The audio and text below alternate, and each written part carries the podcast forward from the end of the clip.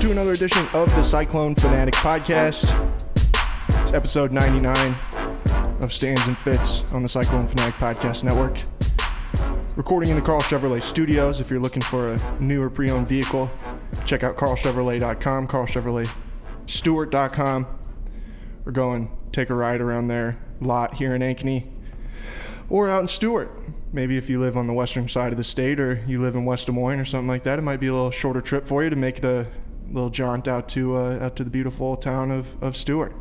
We also want to give a quick shout out uh, to our Cyclone Fanatic patrons.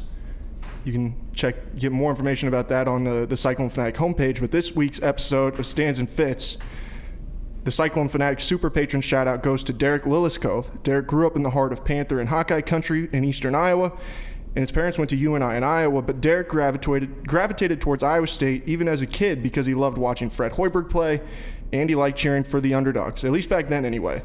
When it was time for college, Derek only submitted one application, and that was to Iowa State. He attended nearly every football and men's basketball game as a student, and even though he's moved around the country as an adult, he always makes time to watch the Cyclones. Thanks again for your support of Cyclone Fanatic, Derek. And as a reminder, if you're interested in becoming a premium subscriber, check out the incentives, including shoutouts like these, inside information, monthly Zoom calls with Cyclone celebrities at cyclonefanatic.com. Derek and I share the the fact that we both only submitted one application to college, and it was Iowa State. So good job there, Derek. Yeah, I submitted more than one. I know you But were, I al- you were being recruited. I, I also went to more than one school, so that, Yeah. that played a role in it. yeah, the old basketball career.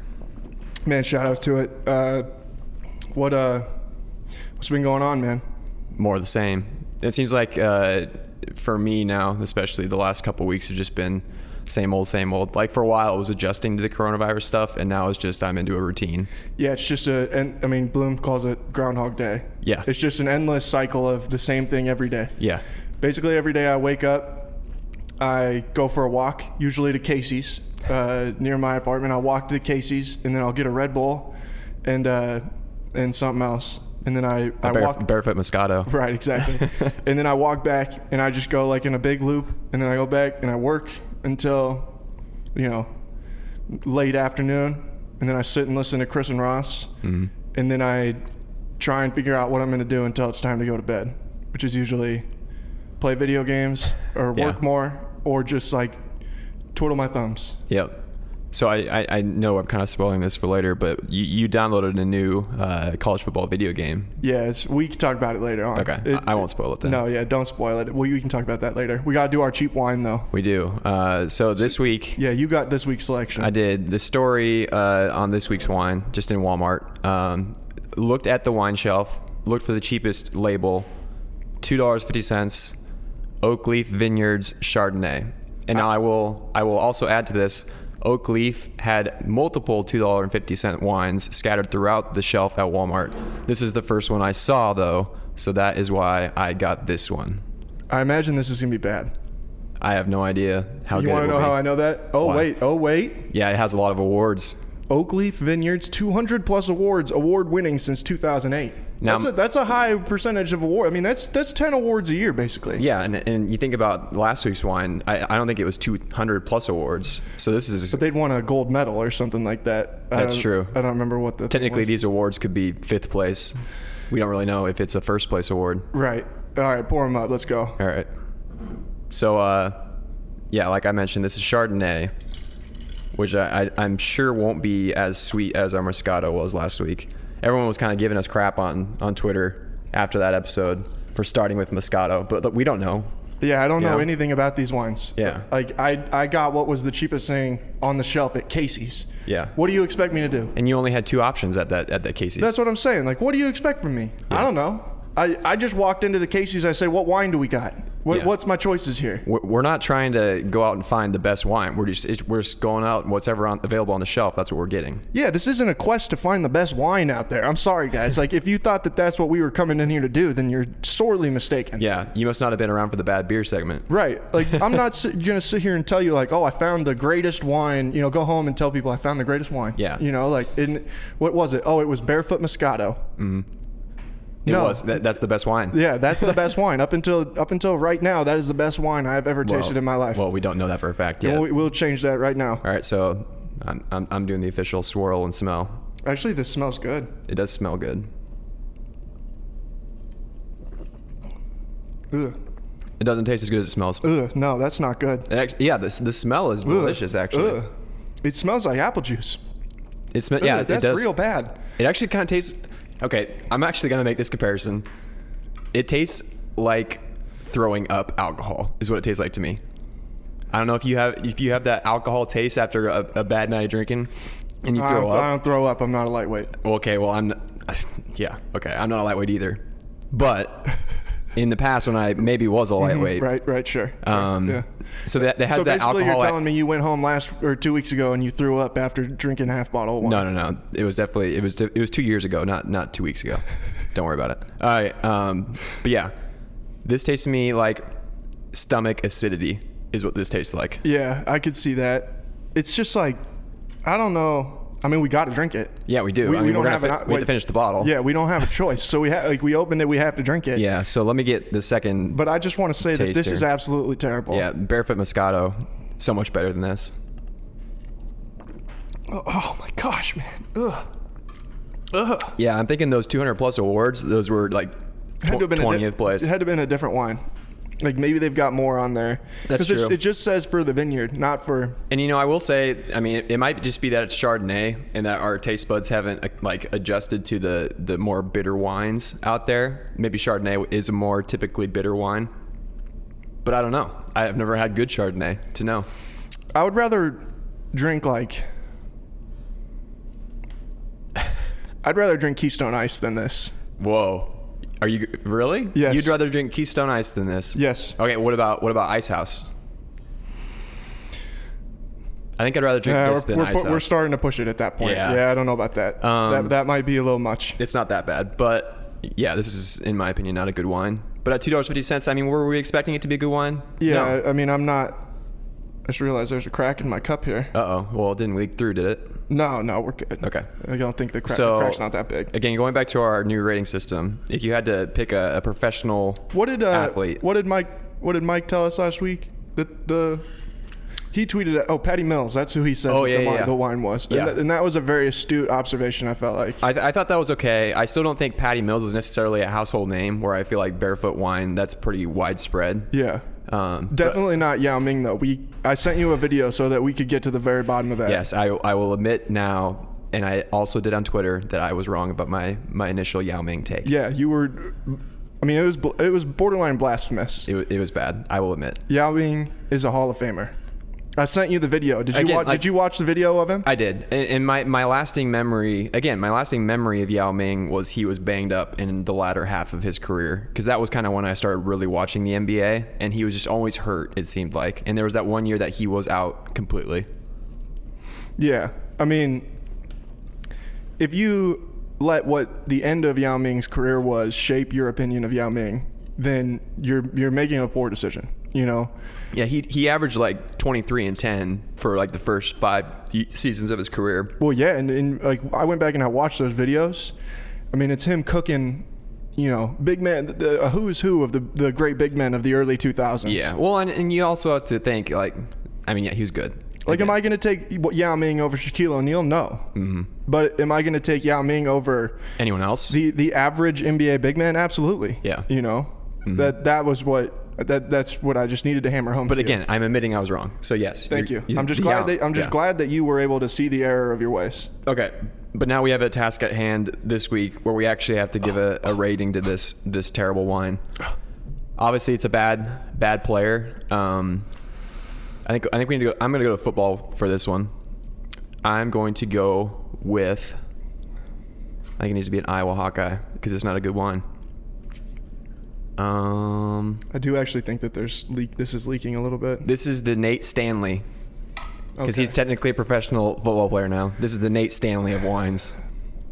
Can I tell you something? Yes. You're allowing your uh, your personal feelings to cloud your judgment right now. Okay. Why? Why do you say this? Because Nate Stanley is better than this wine is. Wow. Like I'm- on an NFL level, though. On an NFL level, Yeah, because again, this is professional players. We're not rating him he's compared to the literally- college could be. Literally QB. never even reported to do an NFL team yet. And he's on our team now. How Let's- are you going to sit here and criticize? let's be that's our honest. that's our backup quarterback. Let's be honest. No one wants Nate Stanley on their team, and he's not going to be good in the NFL. I'm just saying that right now. That's our backup quarterback, man. He's not my backup quarterback. Hashtag.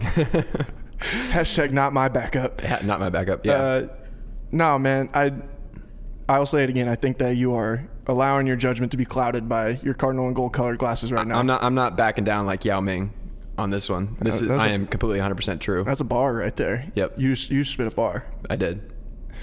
Um, I'll say I think that this is so. I agree with you. If we didn't, if we got a Chardonnay that was not two dollars and fifty cents, you know, maybe a six dollar Chardonnay, I could see where this ha- it has some potential. You know, we could smell it. Yep. I, I think you can taste some of the. There is some sort. There's got to be apple or something in there. Yeah, and I know, I know. Well, here it says on the front, it says medium bodied with aromas of green apple and pineapple and a touch of oak. Okay, so here's what I want to say. What'd you say? Apple and pineapple, green apple and pineapple. Yes, Two things that should be very good together. and have and- the potential to be very good. yeah. What idiot stepped back and was like, you know what this needs? Oak. Well, like you, you think about what people use to describe like beer and alcohol, like drinks in general. Yeah. oak comes up a lot. Like bourbon, you think about oaky bourbon. Yeah. Yeah, See, and that's my. I just don't have the palate to sit and like. To, I mean, you can take you can take a you sip can and- very and- clearly taste this. Like this is Yeah. what it's like. This is what this is supposed to taste like. I think if it was, like I said, if it was better, then it would probably not taste like ass, like what this one does. But it's, this is just a very low quality wine. Uh, There's a reason it's two dollars fifty cents. there's a lot of alcohol taste in that. A Yes. lot more alcohol taste in that than that Moscato had. Yep. And um, Granted, I'm sure that's because there was a lot of sugar added to the Moscato. yeah, but that's not the point. It's not the point right now. Uh, but no, it just I can see where there's the potential for this to be good. Um, so here's what I'm gonna say. I'll say that this is this wine is Markel Foltz uh, post uh, post for getting out of shoot, but pre being traded to Orlando. I like it. That's a good. That's a good one. where basically everybody's sitting there like, man, what's what's wrong with Markel? You know, and and the the biggest mystery in the world is what in the basketball world is like what has happened to Markel Fultz? He can't shoot the ball anymore. He doesn't remember how to shoot. There's something very clearly wrong with Markel Fultz. And but at the end of the day, you kept sitting there thinking like, man, if he can figure out what happened, you know, if we can figure out what happened, we can kind of tap into that psychology and get it back. There's still the potential for to be a great player in there. Yeah. So right here is where I say, what happened here? Yeah. What happened that someone said we are going to make a bottle of wine so cheap that it's like you can taste the alcohol in it? Yeah. And I, I, I can see where it's like okay, someone put a little more quality into it. Yep. You know, they they put a little more time, a little more thought.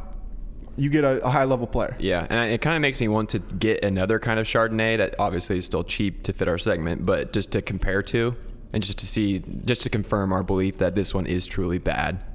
I think that's what that comes down to like what are we how are we going to approach this? Like can we reuse kinds of wine because if that is the case then like we can retry all of these. It's more about the brand, you know. Yeah. So you- you're saying like, Cuz I feel like there's only there's a finite number of wines, but there's Yeah. basically like an infinite number of companies that make those different kinds of wine. oh yeah, you well know what I'm, I mean? I'm expecting that we'll eventually try other kinds of barefoot and we'll try other kinds of oak leaf. That's what you mean, right? No, I'm saying like there's a, I don't know like, you know Chardonnay, Mm-hmm. uh, uh, Moscato. I don't know my kinds of wine.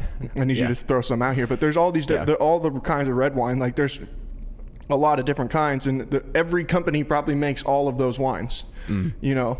So it's like th- that's when we can really come in here and say, oh, this company's Moscato is better than the Barefoot Yeah. Moscato. It's or almost worse. like I mean, we, we could have if we were really thought this through before we started, we could have done all the Moscatos first and then gone to all the Chardonnays and et cetera, et cetera. I think it's probably better to do it this way. Yeah, because Really I feel like push you'll, ourselves. Yeah, you'll. I mean, it, it's going to be more of a pure rating. You know, just on the spot. You can't remember what what it was we tasted like three months ago. Yeah. You know. And I will say too, I learned last week that wine hits hard, man. Like Really? w- I mean, it doesn't like. I mean, for me, like, I was fine. It was just it Yeah. was when we left here. I I was like, man, I feel pretty good for what seemed like I didn't drink very much. Yeah, I felt nice. Uh, not to the point where you know we couldn't go home and everything, but it, it Well, was, yeah, we didn't stay in the office all night. exactly. Um, But you know, I, I'm excited to see what can be better because this is obviously not a good wine. All right, we'll move on to uh, the last dance while we we finish this thing. We Yep. don't. We are. We are severely devoid of things to talk about this week. There is just not very much going. Without the NFL draft, that kind of helped us a little bit last week. And then, I mean, yeah, but like front, or I guess two weeks ago now. But yeah, Last Dance. Um, two episodes I think were covered on the last Title Nine pod. Yeah. we've kind of been doing the every other week thing. Um, so we get episodes seven and eight this week. Uh, first episode seven eight, or excuse me seven. Um, really, there's not not a whole lot that stood out to me about that episode personally. Like I think there was the.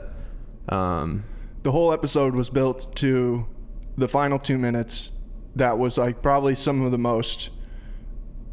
I I mean, I, I thought that last two minutes was absolutely captivating. Yeah, of the I mean, because episode. I mean, it's all about his his relationship with his father. yeah, well, and, and But- him talking about his relationship with his teammates. Yeah, and those and then after coming back from playing baseball. Yep. And you- and what he was saying about Scott Burrell and how he would berate him and stuff like that. And Yeah. then uh you know where he talked about um just the if you call me a tyrant, you know, or whatever it was, that that means you've never won anything. I can't remember exactly what the quote was. And just how he was trying to bring people along with him. And he's like, I wanted them to be able to experience that too, but they had to come with me, you know? Yeah. And they had to, he's like, I wasn't doing anything that I didn't, or expecting people to do something that I didn't do myself. yeah, And that was, I thought that that was cool. yeah. And I, I think like the the his father stuff that was all cool. Um, the, the stuff you kind of just hit on that seemed like it was kind of a retread to what we kind of already knew about Michael. So it seemed like to me that was a little bit more filler. it felt to me like it was yeah we already knew it but it felt like one of those really like genuine um, moments of his own introspection which is like we've seen a lot of where he's obviously we've seen him talk about a lot of things but how often have we really seen him talk about the way that he is as a person you know not what he was thinking about in a specific moment or anything like that or thinking or like speaking in like general like no like that was him like getting to the core of like who he was as a competitor Yeah. And the funny thing that came came out of that too is that everyone started making jokes. Is like Michael got that competitive fire. Like he would use anything Yeah. to make himself more like turned up. Right. Well, the LeBradford Smith story that David Aldridge told, I Yeah. thought was phenomenal. Uh, and that's what this whole thing has just told me that he is an incredibly petty person. And I think to even do this, he had to be a really petty person. Yep. Because you can just tell how much, how badly he wants to have the last word on everybody. Yep. And You kind of saw that with Gary Payton in the last episode. yeah, and it's the competitor in him, and I get it because it's like obviously his company was big in making the whole thing. He owned con- he had control of the rights of the uh, of that treasure, treasure trove of documentary material and all this kind of stuff.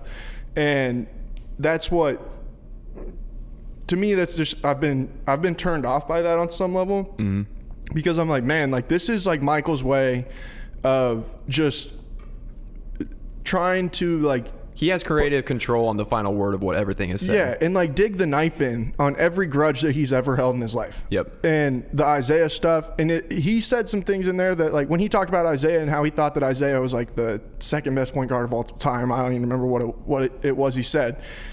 That to me felt like like patronizing and like uh, overcompensating for the fact that you still hate someone, so you're gonna try and say something overly nice to not make yourself look like a like a dick. Yeah. You know. Yep. And I was like, man, I get it, but you're also still like sitting there in the episode before this, laughing at him, uh, Yeah. saying things about you know all kinds of stuff about him, and uh, and that to me was just like, I was like, man, I don't, I don't get it, you know. Yeah. And it's also really crazy to me to see now these people who were around him all the time, where it got to the point where you could just see one thing happen, and you're like, oh boy, Yeah. You shouldn't have done that. All these people were afraid of him, and they, they made that clear in that one little like brief one minute segment. Yeah. I know you're like his old teammates, and then they kind of also added though that later on they realized that also made him the ultimate teammate yeah. Well, Too. well, and like because he did push them to be their best. Right. But I'm talking like Ahmad Rashad when Ahmad Rashad tells a story about eating dinner with him the night before the 96 finals. And George Carl's on the other side of the restaurant. And him and George Carl both came from North Carolina, and like they've got that connection and everything.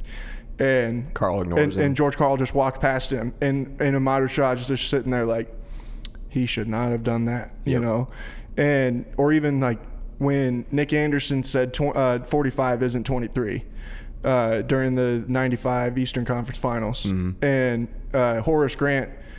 You know, he says like, and then Nick Anderson says 20, 45 isn't 23, and he puts his hand on his head, and he's like, he's like, I, You just and woke I the said, beast. why did you do that? Yep. And uh, that's what just is is so crazy to me. And then even sometimes someone didn't have to do anything; he would create it himself. And that's Yeah. where it's like I can understand why they, where they're coming from because they're like, "Yo, he was gonna create a way to want to hate you either way. Yeah. You just gave him the thing. He Yeah. doesn't have to come up with anything now. You just gave it to him. What's kind of amazing to me is that you can see through this documentary all the things that motivated him. But even back then, it seems like people weren't really a- aware of the fact that if they did any one thing to piss him off, it, he was going to take it to heart and you know j- just kill you in the games.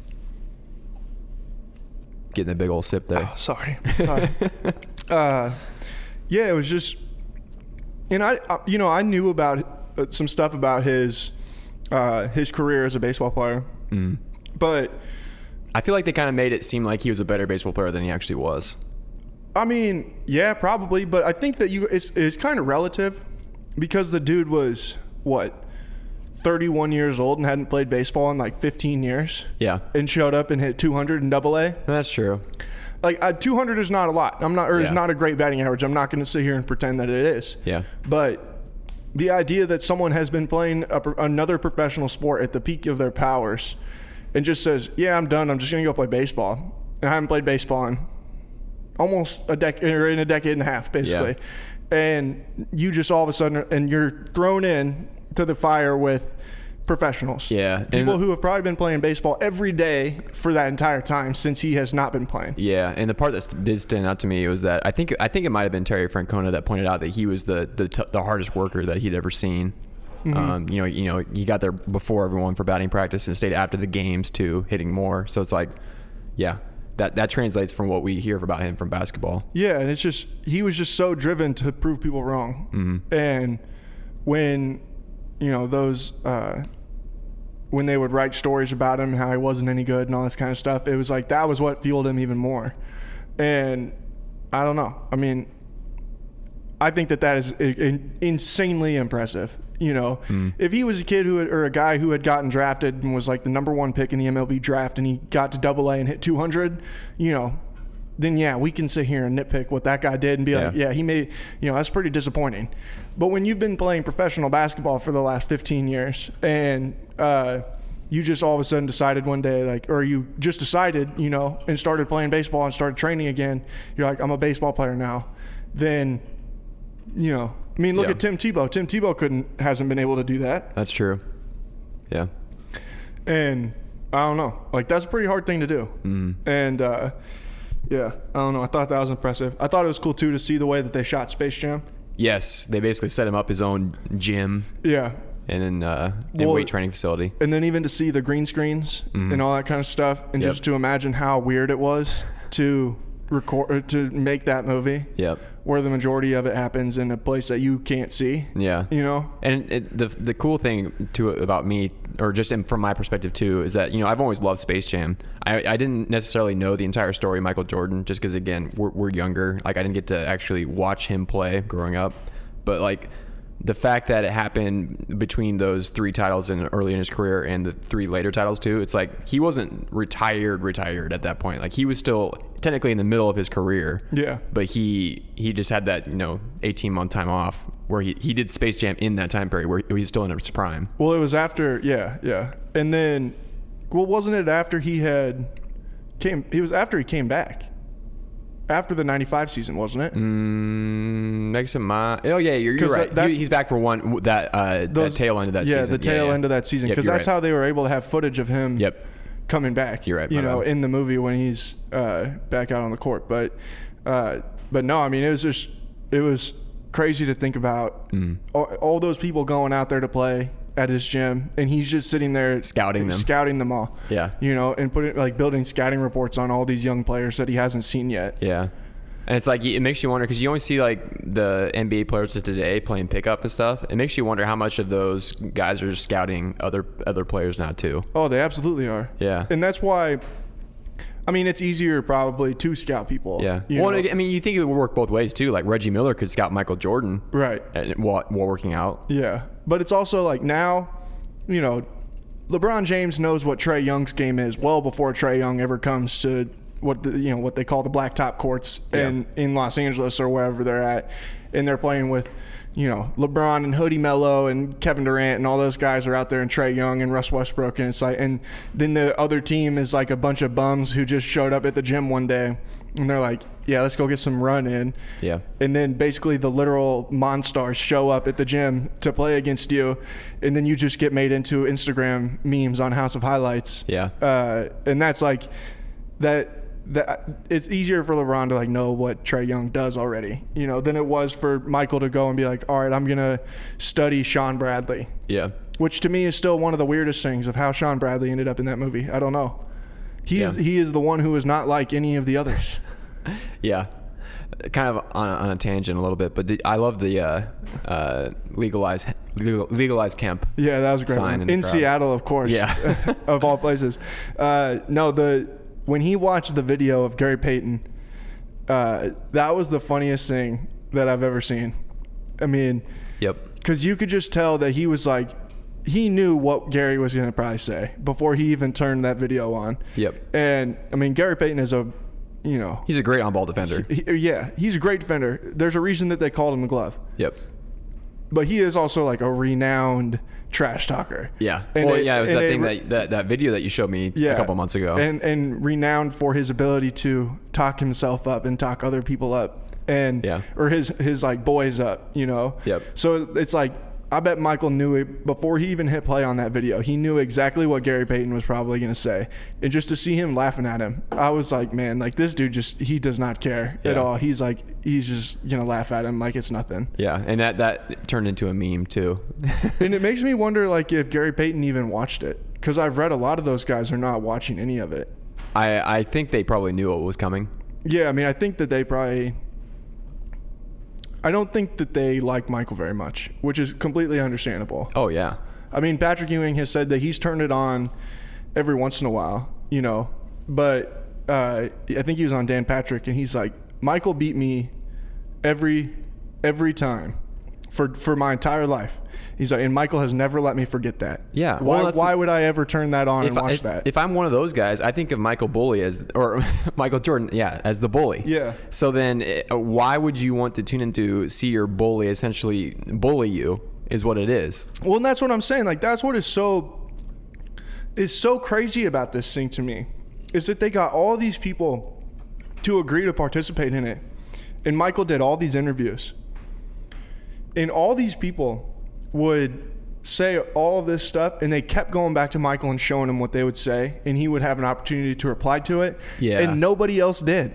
Yep. That is nuts to me. It's almost like you, yeah, you want to see the reply from those players of Michael reacting to to what they said. I want to see Michael talk to these people now. Me too. because I want to know. I believe that he would say those things to their face, you know, and I I just think that he needs.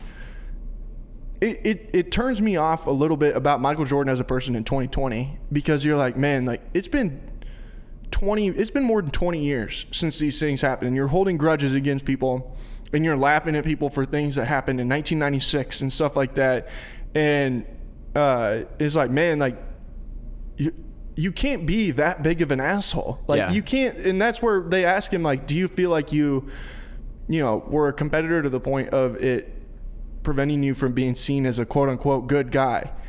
And I mean, I definitely don't see Michael Jordan as being a good guy No. after this. It- and that and it has nothing to do with like whether or not he's a competitor or anything like that what he was as a basketball player.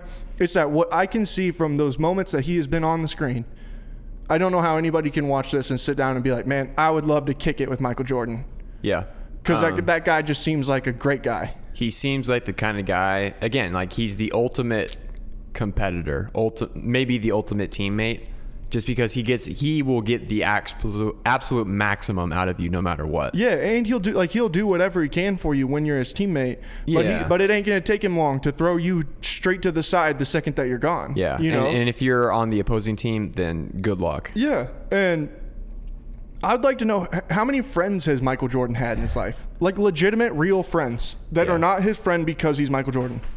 I mean, that's a great question. Is I I, I wonder if Ahmad Rashad legit, like legitimately might be the only one from what we've been able to see. I don't I don't know because nobody seems like they really can re- like you can't relate to him. Yeah, you know. Well, and it- I'm sure if you're if you're his friend, then you're probably gonna go like golfing or gamble with him at some point, and he's gonna be an asshole to you, even like over just this stupid you know gambling crap. Yeah, and that's I listened to Sam Smith, the guy who wrote the Jordan Rules and was is has been in the documentary a lot.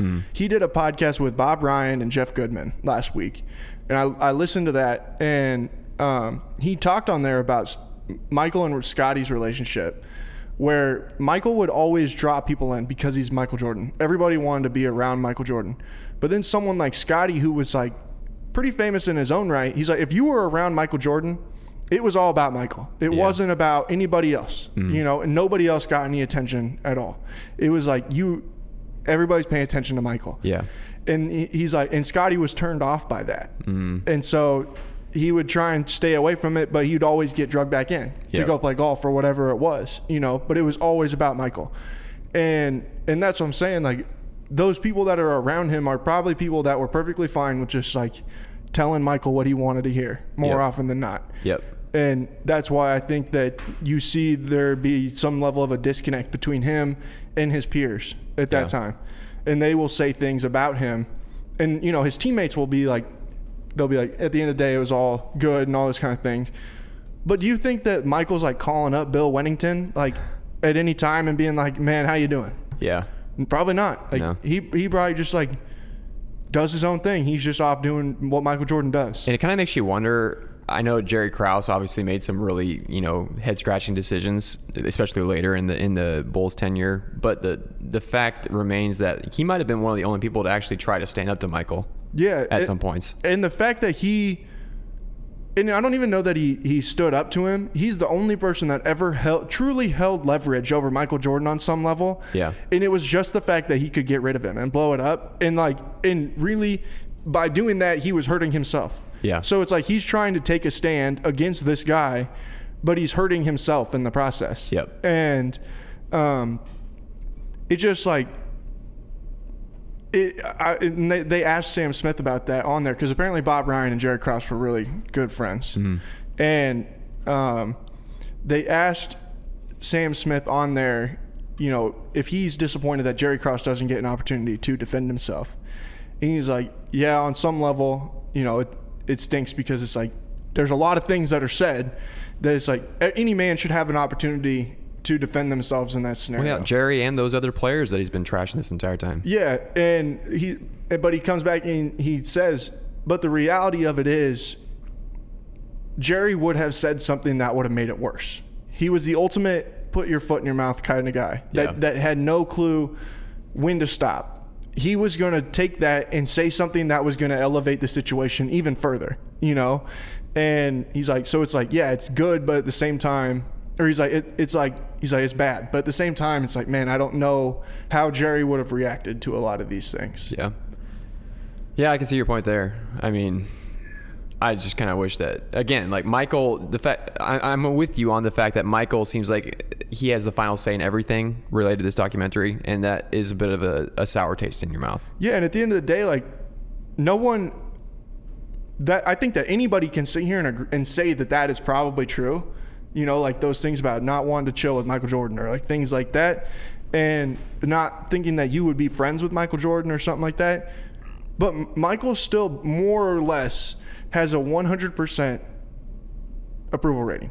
Yeah. I, like I'm not going to sit here and say I don't like Michael Jordan. Yeah. I just think that me and Michael Jordan wouldn't vibe. You know, like I Yeah. wouldn't be down to chill, like to kick it with Michael Jordan. Yeah. wh- Whereas I, a LeBron James type, you Yeah, probably like- would be. right. Like LeBron, like seems like a legitimately fun guy. Mm-hmm. I don't think Michael seems like a fun person to be around. Yeah. You know, and like LeBron seems like he has allowed himself to show some of the. And I'm not trying to make this a LeBron versus Michael because I that, but it's just LeBron like shows some of those vulnerabilities of like being a, a A human. a human, you know, and showing the videos of him with his kids doing the Taco Tuesdays and like all that kind of stuff. And Yep. like, you can see where LeBron is like a goofy dude. And it's like, man, like he would probably be pretty fun to just hang out in the backyard with. Yeah. But it like- kind of makes you wonder too, like regarding the greatest of all time debate, is if like the Michael Jordan lovers who will always back Michael to the end of the day, like they might not consider anyone else until there's someone who is a bit of an asshole like Michael was. I mean, Kobe.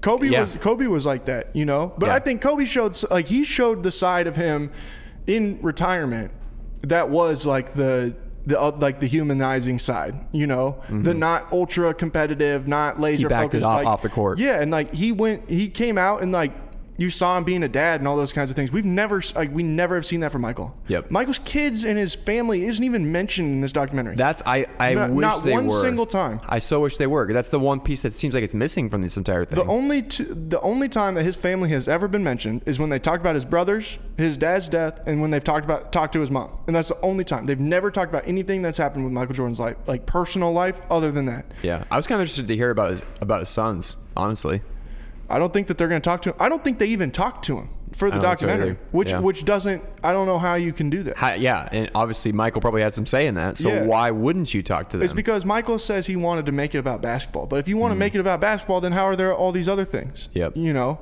it was really cherry picked. Like, what what are we going to address and what are we not going to address? Yeah. And I'm not like, it's great. Like the thing is, has I, been I am awesome. thoroughly entertained. Yeah, I'm thoroughly enta- entertained. It is fascinating f- to Yep. someone who didn't live it, you know.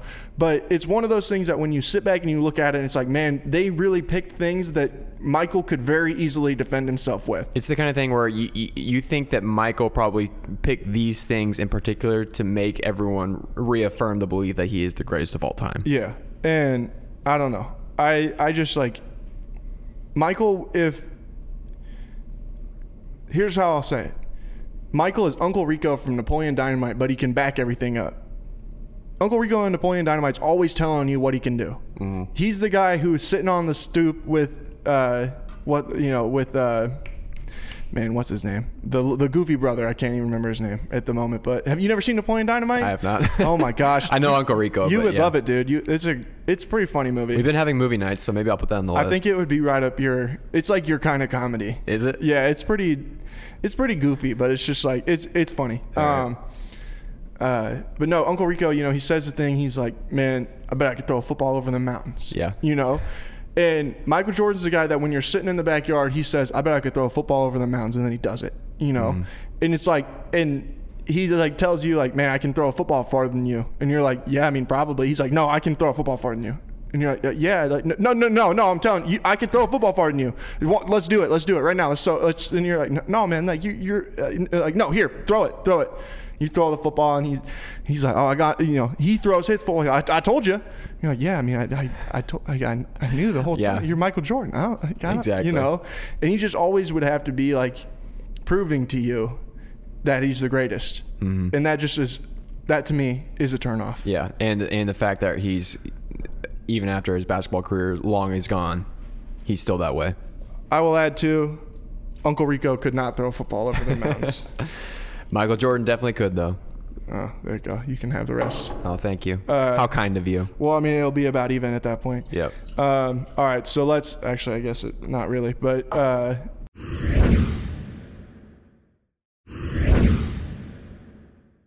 all right, let's move on to hot not. All right, hot not. Do you want to take a break or not? No, I mean, I'll just put it in there. All right, let's roll in to hot not then. My hot this week. I finally got my backyard shed removed. I know you haven't seen it, but it was a big, ugly backyard shed. It, it was built like to withstand a hurricane, is what the guy told me. And the guy, by the way, um, I got my backyard shed removed because of the Cyclophonetic forums.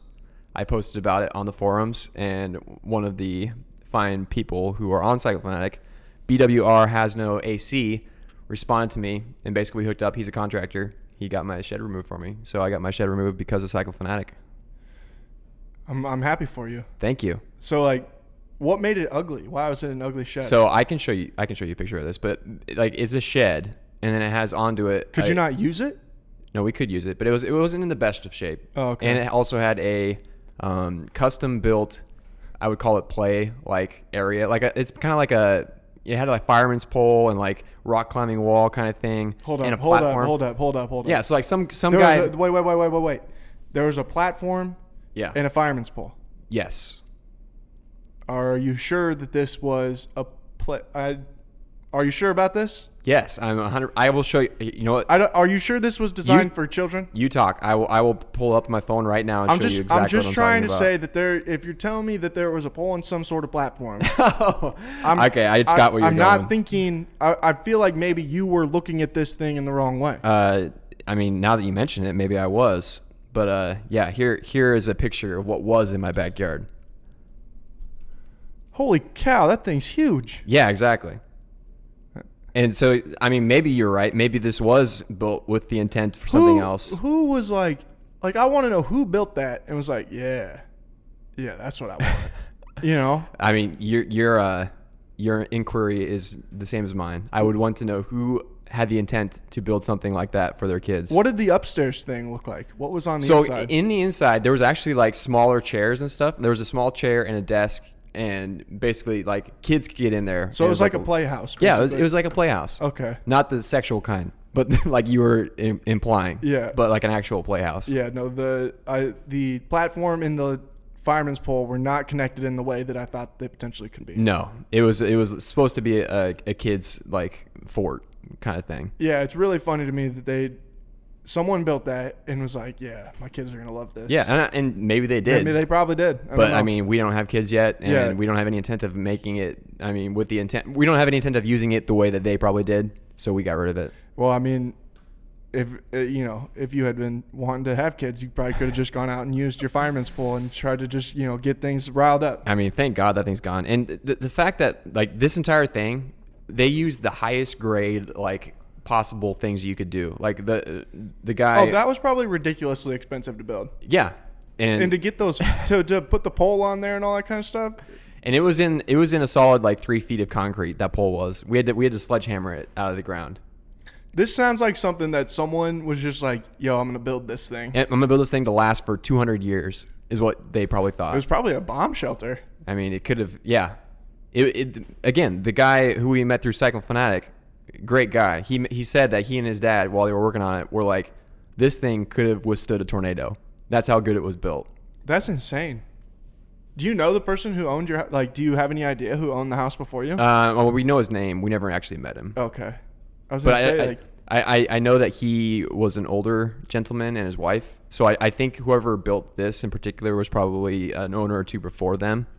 So I don't know anything about them. dude, just think if that thing had been built like in the '60s or something like that, and it still was in that shape. Well, I think I think it was a '90s thing because they apparently they found while they were tearing it down there was something in it that dated it. I can't remember what it was exactly, but it had like a '90s thing. Well, I'm happy for you that it got torn down. Thank you. So is there just nothing there now? There's a concrete slab, Oh. and yeah, Are you so gonna get that taken out? we are debating on keeping it or getting rid of it and just putting grass. Do you have like a patio or anything? we don't have a patio, so that's kind of what we that's that's one of the options that we're yeah, debating. I was gonna say like if you wanted to repurpose it somehow, maybe that would be. Yeah. You could put like a fire, uh, fire pit out there. Or Yeah, something like fire that. pit or you know a grilling area, any any number of things. Yeah, that sounds like a pain in the ass to tear out though. Either yeah, way, I, I am very happy and, and appreciative for BWR has no AC.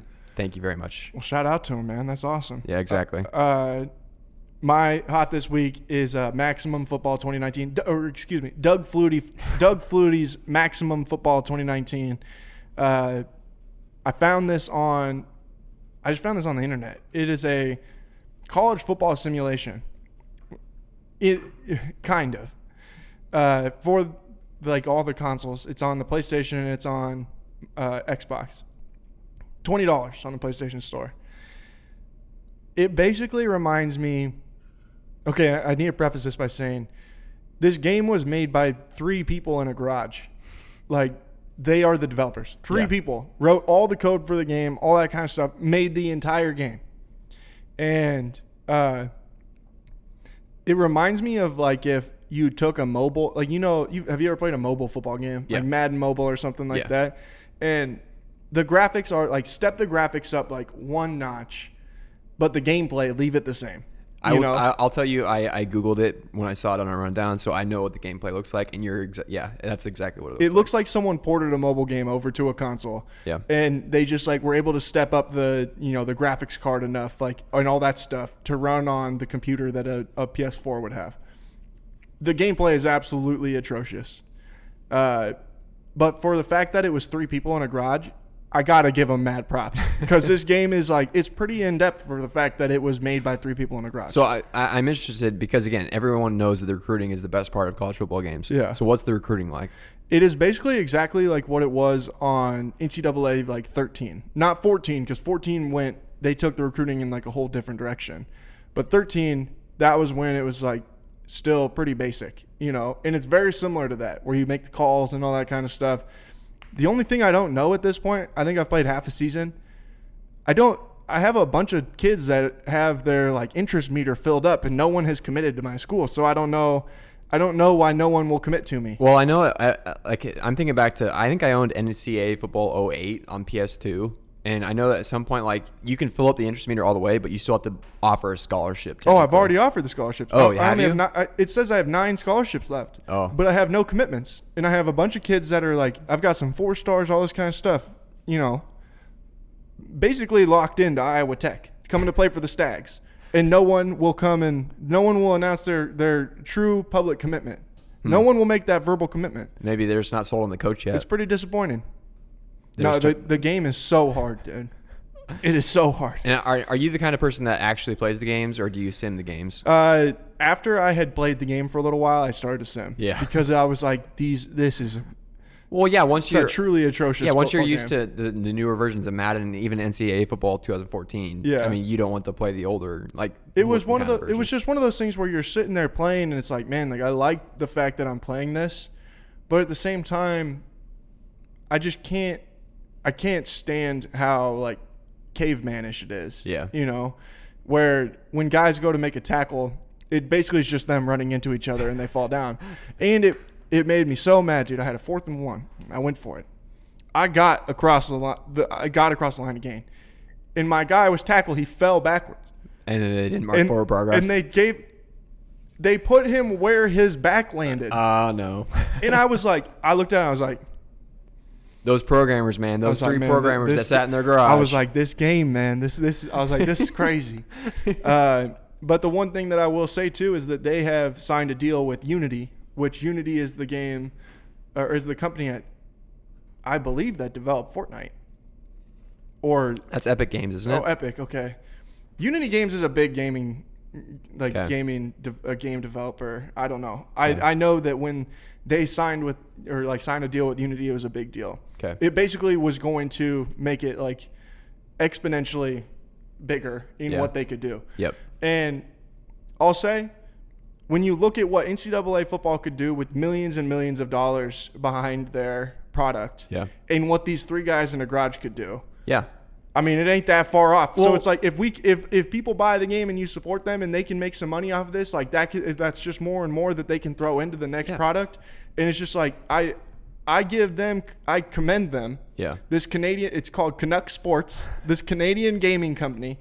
I commend them because they are doing everything that they can. And there's that other company that's been out there telling us that they're going to put out this game for three years, and that we've never seen anything. Yeah. Three guys in a garage sat down and made a game, and it's out. Yeah. On PSN right now. And, and tell me if you agree, but like I, f- for me personally, I'd love to play as Iowa State and like have all like the Iowa State themed stuff, but it's not a necess- it's not a necessary thing for me when I'm playing a college football Yeah, game. I just want the feel. I just want the feel, and I Half want the time, I wouldn't even play as Iowa State. Yeah, exactly. I just want to. I just want to recruit. I want to, you know, do all the things that would make me feel like I'm playing in college football. Right. And there are a lot of elements of that.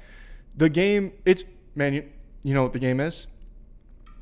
What? It's the Oak Leaf Chardonnay of college football games. That well, that's pretty bad though. I, Okay, you can say it's- it's the barefoot Moscato. Of yeah, college it's football the games. barefoot Moscato of Okay. college football game. It's, it has so much potential, dude. Like, Yeah.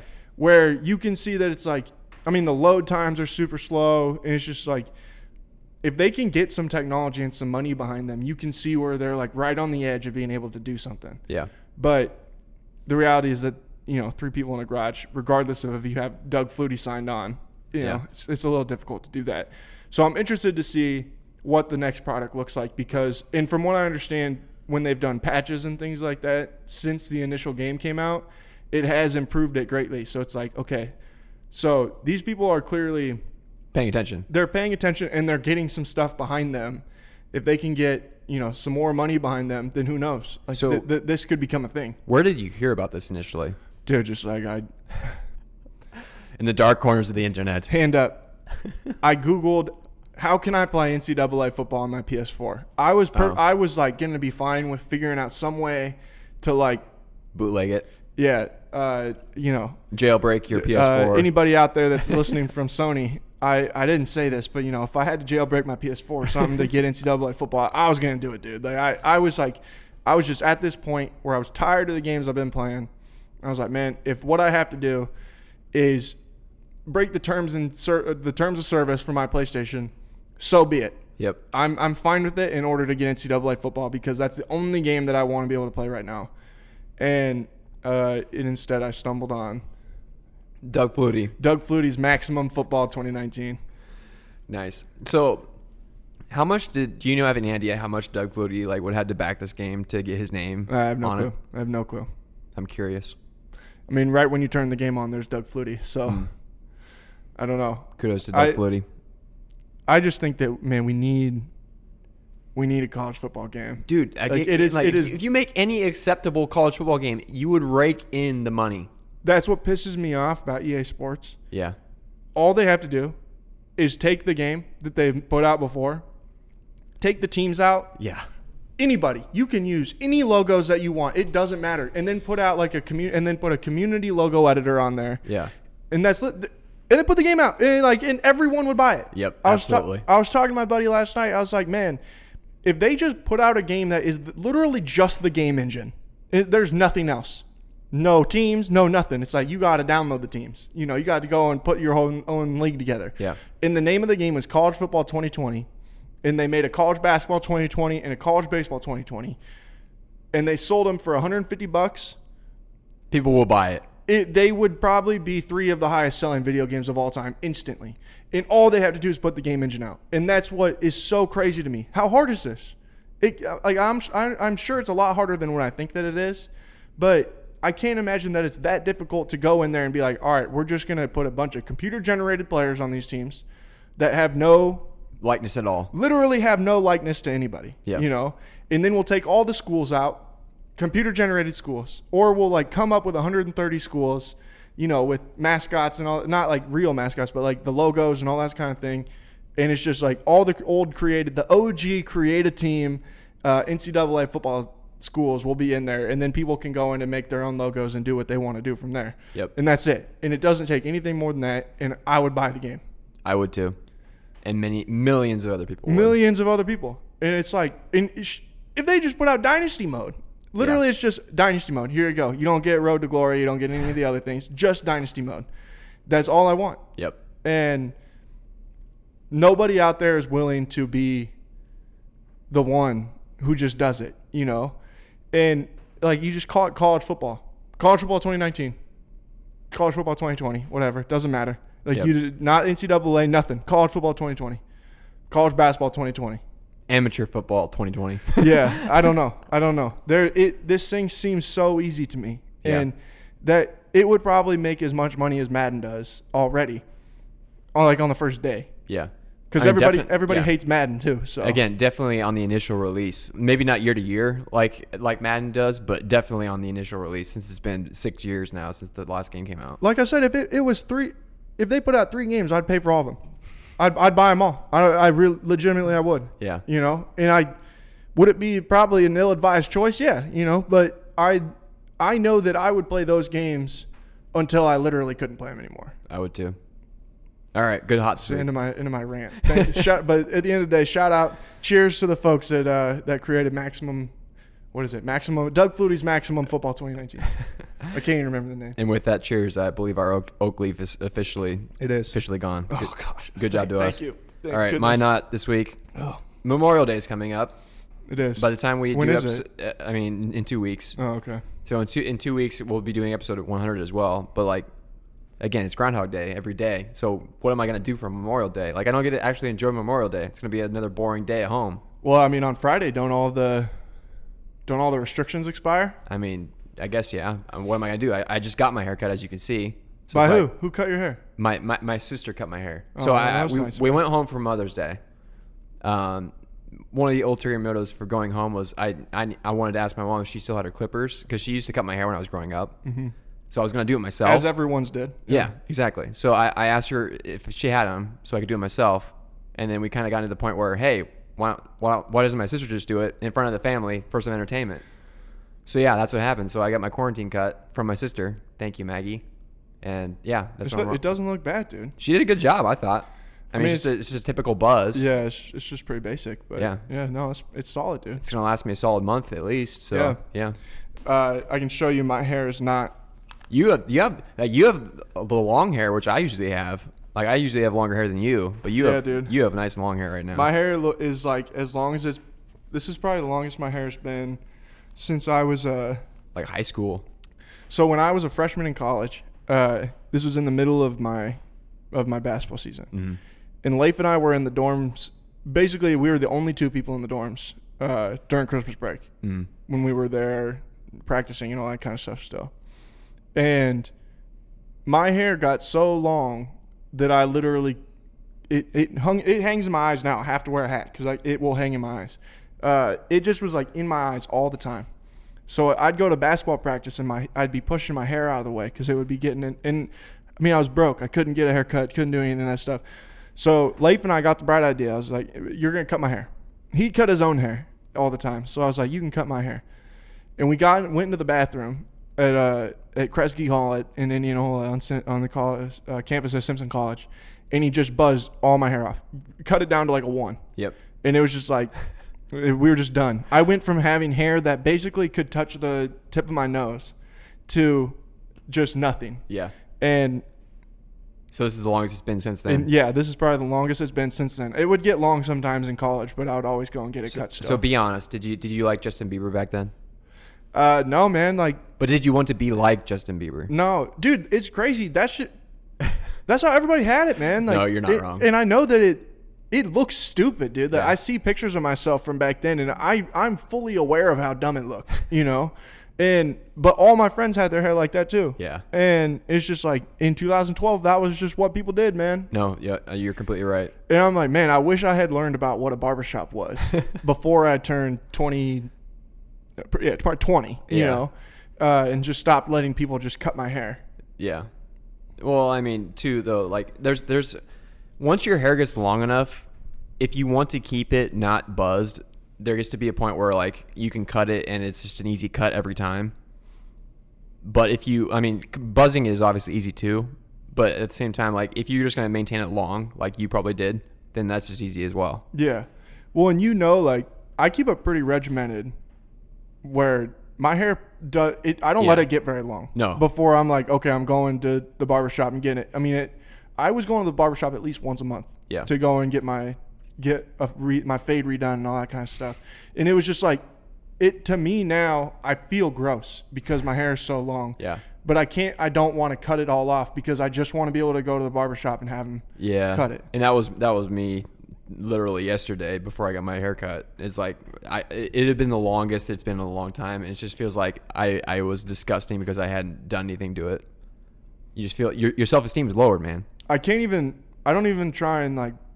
I'll, I brush it when I get out of the shower, like or comb it, you know, so that Yeah. it's not like all over the place. But I don't put any gel in it, anything like that. I'm just like, man, it's just gonna sit there, and I'm just gonna put a hat on, and I'm not gonna do anything with it again until Well, I mean, hey, if you're Tomorrow. not if you're not going anywhere, then I mean, you don't technically have to get a cut. it just. It really bothers me. Well, hopefully relief is coming soon. Yeah, my This thing's that's going mine. up. Not this week. Barbershop's not being open. I That's a didn't. good I one. didn't put one on the thing, but No. that now I know that that is what my knot needed to be. That's a good knot. All right, we'll wrap up this week with a few would you rather's again. Um, I have them written down here. All right, are you ready? Yeah. First, would you rather? Would you rather have to walk everywhere you want to go or permanently lose your ability to read? walk everywhere where you have to go or permanently lose your ability to reach i mean walk everywhere i have to go probably I think I'm with you. I mean, both really suck, yeah but I mean, i think i could adapt reading is such an essential part of your life. Like everything you do, you, like you have to be able to read. Okay, so question. You cannot get it right with anyone else. If so say for instance I was like, okay, you know, I'm going to make this decision. But before I officially made the decision, I moved to New York City. Hmm, Mm. And I was like, okay, now I lock it in. Okay. I'll walk everywhere. Oh. I see your point. And I moved to somewhere that like logistically you could truly just walk everywhere, Hmm. you know? Cuz you know, I walk a lot of places now. Yeah. You know, you know that I walk Yep. here most of the time when I when we do the podcast. Yep. And or I ride my bike. And that's just because like I You don't I- live that far away. I like doing that, you know, Yeah. and I like walking. I like riding my bike, and I just like that. To me, is an easier form of transportation than anything else. yep. And, uh, you know, I would be perfectly fine with that. I could not lose my ability to read though. Yeah. I, that just is not that I would miss that exponentially more than I would being able to travel in any kind of vehicle. and I mean, if I if I was gonna you know present it as you had to pick by X, I would say you had to pick within 24 hours. Yeah. So if you think you can make it all the way out to New York in 24 hours, starting from now, then I would allow you to do that. I would just hop on a flight, man. It's like, all right, well, I'm gonna have to be homeless for a little while, but we're gonna figure this out. Yeah. You know, I'm gonna I'm gonna make this happen. Yeah. I I just don't know like what are the most walkable cities in America. Mm, Like that would be the city that I would choose to live in. that's yeah. This I- that I would be don't- part of my 24 hours. Like, okay, I'm gonna do some quick I mean, research. because the nice thing about about your job, I mean, yeah, you have to sometimes you have to be there to interview in person, but at the same time, I feel oh like no, I'd be quitting my job. Like that would be the problem. It's like I'm I'm leaving and I'm going to move somewhere where I can still continue to like live Hmm. my normal life and not have to like I'd probably have to be I'd have to have find some new career. that's true. Something where basically I can just like well, But, I'd, I I would mean- probably work somewhere that I could walk to. The nice part about yeah, the nice part about your your skill set is that technically you could do kind of what you do for psychokinetic, but it could be somewhere else. Yeah. I mean, I'd, I'd probably try and live in a downtown area somewhere. And then I would look at all the businesses around and I'd be like, all right, so which one of these do I feel like I can bring something to the table for? Yeah, And I would just tell them, just so you know, I can't walk, or I have to walk everywhere. I can't take business trips anywhere. yeah, If I do, then I'm going to need probably at least a week's notice. yeah. Uh, You're living in New York. You need to go to Los Angeles. yeah. Go ahead and Oh, get a s- gosh. get a head start there, Oh, Jared. gosh. yeah, man. That that'd be something else. all All right, right. what's another one? Uh, next one, we have three. Um, second one is Would you rather have unlimited battery in all electronics or have constant free Wi Fi at all times? Um, man, probably battery and all electronics, I guess. Hmm. Like Interesting. Go on. free Wi-Fi on. Like, why would I? See, the, the, the logic behind the Wi Fi for me is that you wouldn't have to pay for any data plan at all. So, like, you would save money and that would add up a lot over time. Yeah, Like, you could, I mean, it, it was just the battery thing would be the same as you deal with now, but you would save money every month. but If you- imagine if you would. I mean, I would imagine you would probably save some on electricity if you weren't charging things. Maybe a little bit. I guess I, I in my head it would probably be more per month if you didn't have to pay for data, but maybe I'm maybe I'm wrong there. Yeah, I don't know. I would have to. I mean, because think about it, you I'd have to could- do some calculations, you probably. could- I mean, you don't necessarily have to charge at home. You could charge at the library, yeah. right? So it's Yeah. not your electricity you're paying for. I mean, if we think about it, like, how many places can you go that you really like, unless you're out in the middle of nowhere, I guess, like that you truly don't have access to some level of free Wi-Fi anyway. Well, I mean, if you want to work from the middle of the Pacific Ocean Okay. from Well, a remote yeah, island, Sure. Uh, I'm gonna, just gonna say right now that that would be a logistical nightmare for whatever company put in that Wi-Fi. Uh, Yeah. Because I, I know how hard it's how hard it is for MediaCom to put in Wi-Fi in the middle of Ankeny, let alone for some company to go to the middle of the Pacific Ocean and put in Wi-Fi. Well, isn't there some company that like Elon Musk is working on where he like launched a satellite that's going to supposedly give Wi-Fi anywhere you go? Isn't that literally what a cell phone data plan is? Like, I mean, yeah, but like, we, we'd probably have to pay for it. yeah, you're right. True. At what point are they going to be like, okay, Hmm. why the internet is literally just like a human Hmm. right? You have you have ac- you are as a human being, you are fully granted the access to the internet at all moments of the day. Um, never, I don't know, like Yeah, that ain't gonna happen. You know, that's a good point. So Hmm. uh, that's just where it's like I, I don't know. What was my other choice? Oh, the batteries. Yeah, Yeah. Hmm. I'd probably just choose batteries because realistically, nothing in life is free. I mean, it would be nice. I'd probably have just- to pay taxes on those on that Wi-Fi. It would be just nice to just never have to worry about plugging your phone in, like strictly from a charging standpoint. yeah, It's like, hey, I can just fall asleep with my phone next to my bed, not have to worry about charging it. You know, go everything, forever. computer. Yeah, you know, whatever computer. it might be, like it's just no. Everywhere you go, you don't have to worry about batteries. Yeah. All right. Fair enough. I see both points. All right. Last one. Would you rather travel the world for a year, all expenses paid, or get fifty thousand dollars cash? Man, So basically, this is kind of a this is kind of a would you rather you know have experiences or would you rather have things? Is the way I look at this. but I don't know, man, because I feel like The thing about fifty thousand dollars cash is you could turn that into more right if you invested or you- something. If you took the, if you were smart with that fifty thousand dollars, I mean, I don't know how much. Here's my other deal. Or here's my first thing that I'll say. I love the idea of traveling to around the world for a year. I like the idea of it, yeah, but I know, h- like, the kind of person I am yeah, that I know that I also would not really enjoy that that much. You know, Mm. like I like going places, and, I, and it's it's always fun to do that.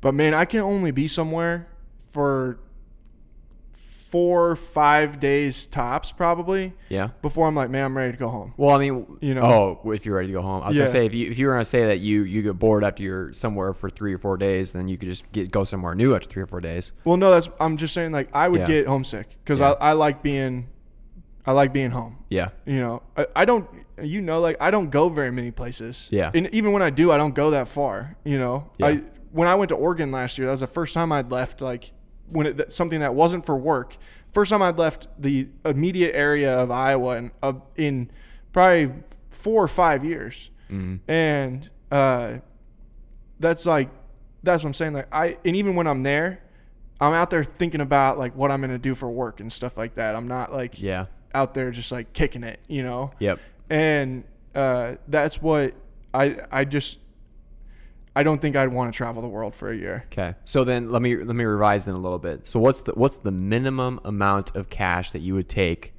in order to just take the cash instead of traveling the world for a year? The minimum amount. yeah.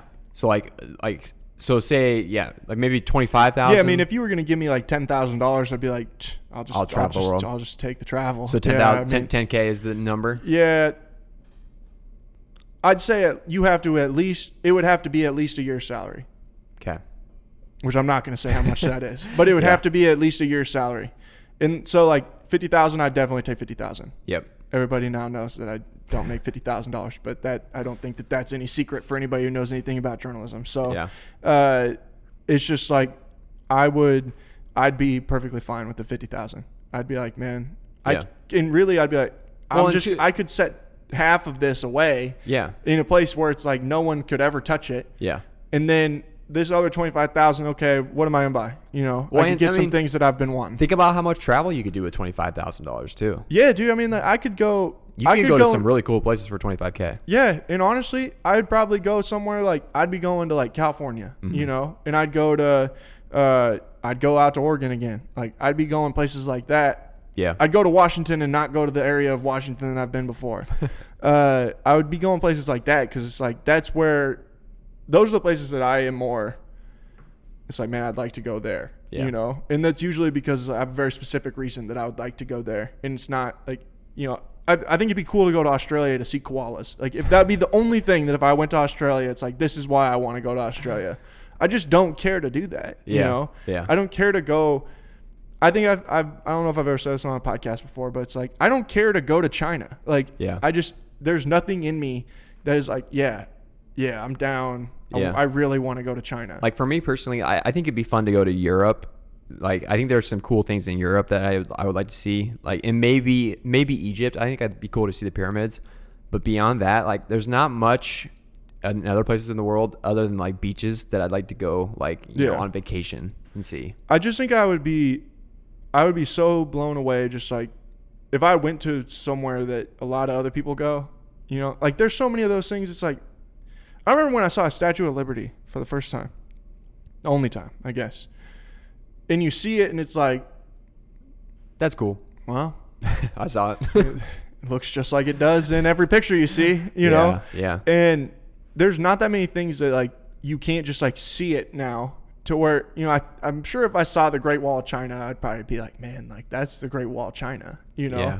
But like, I don't think I would be just absolutely blown away by it because Yeah. I, I would already be knowing exactly what I'm going to see from the Great Wall of China anyway, Yeah. more or less. And you know, I think I think a lot of the appeal for me, especially if I was going to go like travel abroad somewhere, I think a lot of the appeal for me would be like local food would be a bigger draw for me than like i- if you see the Great Wall of China, great, but I mean, there's got to be a lot of like local Chinese or Japanese cuisine that Yeah. would be like way cooler. and I, I would, experience. and that's why to me, just traveling domestically is more appealing Yeah. because I don't want, and I know a lot of people speak English in other countries, but it's like I just I want to go and learn places, r- learn about other places, but I want to learn about other places from like people that I know that I can easily communicate with, and there's not going to be any problem for me to just like Yeah. immediately jump land somewhere and be like, all right, now I want to go and talk to people. Okay, what do I need to do here? Yeah. You know, And I'm kind of with you there a little bit. I mean, there's there's a level of anxiety about being worried about being able to communicate with people. yeah, and that's why I'd probably be like, I'd be cool with going to like,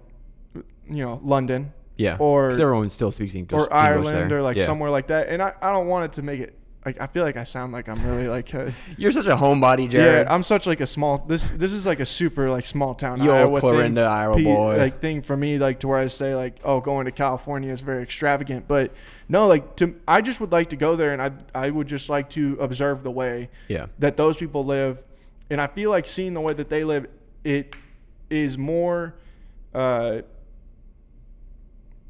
it would be more um, i don't even know how the, be- the best way to explain it it would help me be able to form perspective about the united states of america and the place and the way that it impacts me you know and the way the country which is the country that obviously impacts me more so if to see those kinds of places it would help me form my perspective of like what of what life is like. Mm. And that's what, like, I don't know, like what happens in China.